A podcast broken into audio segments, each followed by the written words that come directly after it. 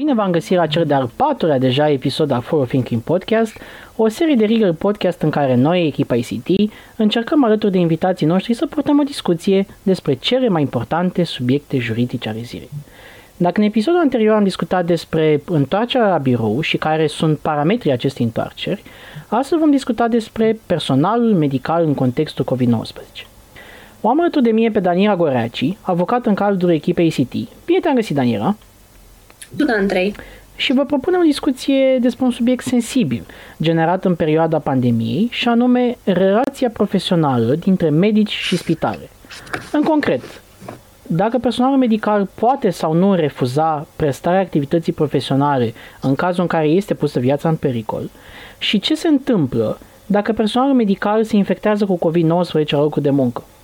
Daniela, în timpul stării de urgență ai publicat un articol foarte interesant în Hot News, uh, apropo, felicitări, numit, Mulțumesc, Andrei. Cu plăcere, numit raporturile de muncă ale personalului medical pe perioada stării de urgență.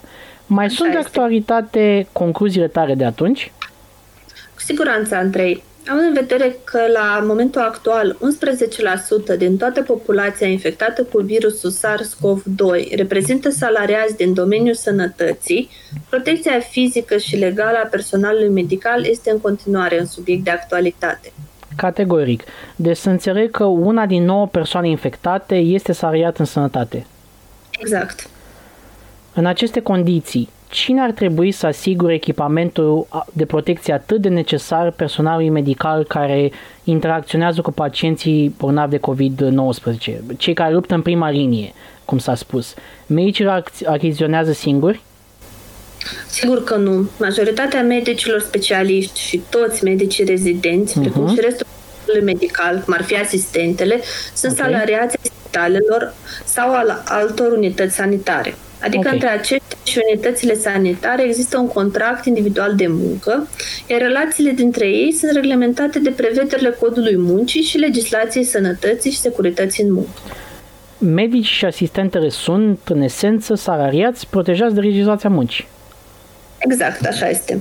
În consecință, spitalele sau unitățile sanitare la care aceștia activează au obligația de a asigura personalului medical echipamentul de protecție adecvat.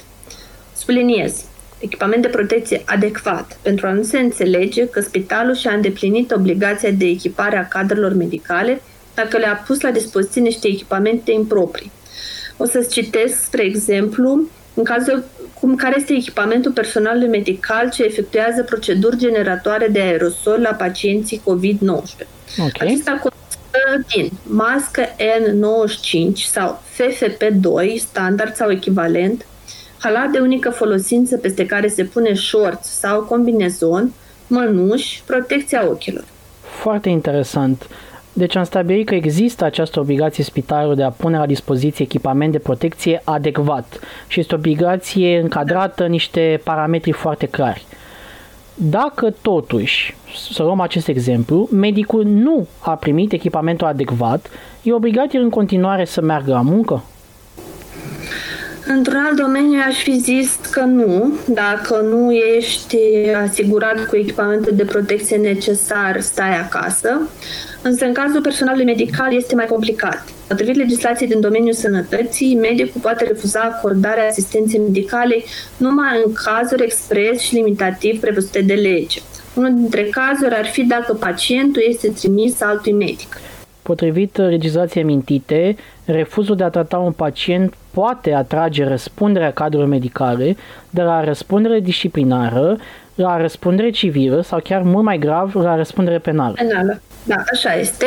De aceea ziceam că refuzul de a trata un pacient nu este o soluție în cazul personalului medical. Păi atunci, Daniela, ce rămâne de făcut personalului medical? Uh, haideți să ne imaginăm împreună un exemplu. Avem un medic de vârstă medie, dar care prezintă o serie de alte afecțiuni care în combinație cu COVID-19 ar putea să ducă la deces. Trebuie ca personalul medical să-și asume acest sacrificiu? Nu, dar să știi că nu s-a găsit o soluție legislativă echilibrată pentru această situație. Totuși, în practica judiciară au existat cazuri când instanța a dispus suspendarea dispoziției de delegare a unui medic într-o situație similară cu cea expusă de tine, reținând tocmai că există un risc extrem de mare ca medicul să dezvolte complicații pe fondul bolilor preexistente, afectându-i grav sănătatea prin modificarea chiar și temporară a locului de muncă, respectiv delegarea acestuia în cadrul compartimentului de boli infecțioase din cadrul unui spital dedicat COVID. După cum poți observa, instanțele au empatizat mai mult cu personalul medical decât autoritățile. Decât autoritățile, da. Da, așa, care prin decretul președintelui de prelungire a stării de urgență au statuat că prevederile codului muncii, care reglementează tocmai dreptul salariatului de a demisiona fără preaviz, dacă angajatorul nu își respectă obligațiile asumate prin contractul individual de muncă, cum ar fi fost cazul spitalelor, care nu au pus la dispoziția medicilor echipamentul de protecție necesar, uh-huh. aceste prevederi nu se mai aplică personalului încadrat în unități sanitare sau de asistență medico-socială pe durata stării de urgență.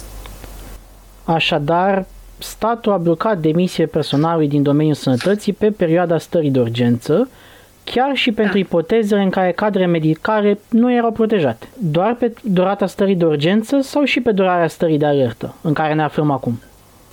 Doar pe durata stării de urgență, pentru că în în ipoteza stării de urgență ai niște dispoziții și niște mecanisme legislative ce îți permit îngrădirea gravă a unor drepturi. Îngrădiri care nu îți mai sunt permise în perioada stării de alertă. Ok. Am atins subiectul uh, următor și cu Ștefan Botezatu, în episodul dedicat întoarcerea birou și mi-ar plăcea tare mult să știu și ce părere ai tu. Dacă medicii sunt salariați unităților sanitare, putem considera că și COVID-19 devine boală profesională? Da, tocmai. Uh, și pentru că COVID-19 este boală profesională în unele situații pentru medici, vorbim despre acei medici care s-au infectat la locul de muncă, intervine și răspunderea patrimonială a unităților de sănătate publică și a managementului spitalelor pentru prejudiciile cauzate de profesională, anume cheltuieli de spitalizare, despăgubiri pentru incapacitate temporară de muncă, acoperirea costurilor tratamentului și alte cheltuieli aferente recuperării cadrului medical. Uh, tot pe subiectul acesta al răspunderii, recent în Franța, câteva sute de medici au dat în judecată pe fostul premier Eduard Philippe și pe fostul ministru al sănătății din Franța, acuzându-i că nu au luat măsuri necesare pentru a opri epidemia înainte ca aceasta să se răspândească în Franța, uh, deși cunoșteau riscurile. Cunoști cazuri similare în România de acțiuni în instanță? Pentru moment cunosc uh, despre un dosar inițiat de 20 de angajați ai ambulanței Olt, care au dat în judecată pentru că s-au infectat cu COVID-19. Aceștia cer despăgubiri de câte 50.000 de euro fiecare, iar uh, temeiul legal este nerespectarea de către serviciul de ambulanță OLT a obligației de a le pune la dispoziție echipamentul de protecție necesar. Angajații susțin că au primit măști de protecție pentru copii și, după cum spuneam, nu orice echipament de protecție este suficient. Acesta trebuie să fie, în primul rând, adecvat. Astfel încât îmbolnăvirea cadrelor medicale a rezultat într-un caz de boală profesională. Bun să, să ne așteptăm la mai multe litigi în acest domeniu în România? În opinia mea, da, și nu doar la litigi între medici și spitale, ci și la litigi între pacienți și spitale, în cazul în care pacienții s-au infectat cu noul virus în cadrul spitalului. Daniela, mulțumesc tare mult pentru această discuție foarte interesantă. Și îți mulțumesc, Andrei. Mulțumim și dumneavoastră pentru că ne-ați ascultat. Vă invităm mai departe să intrați pe site-ul nostru actregal-botezatuestrade.com unde puteți găsi o secțiune special dedicată COVID-19 cu articole și informații practice despre aspectele juridice legate COVID-19 și modul cum acestea impactează businessurile, tot într-un format prietenos menit să ajute afacerea dumneavoastră. Desigur, pentru orice întrebări de natură juridică, nu ezitați să ne contactați la office at actrigger-bep.com numai bine și ne auzim în episodul următor cu o discuție despre GDPR în vreme de pandemie. Pe curând!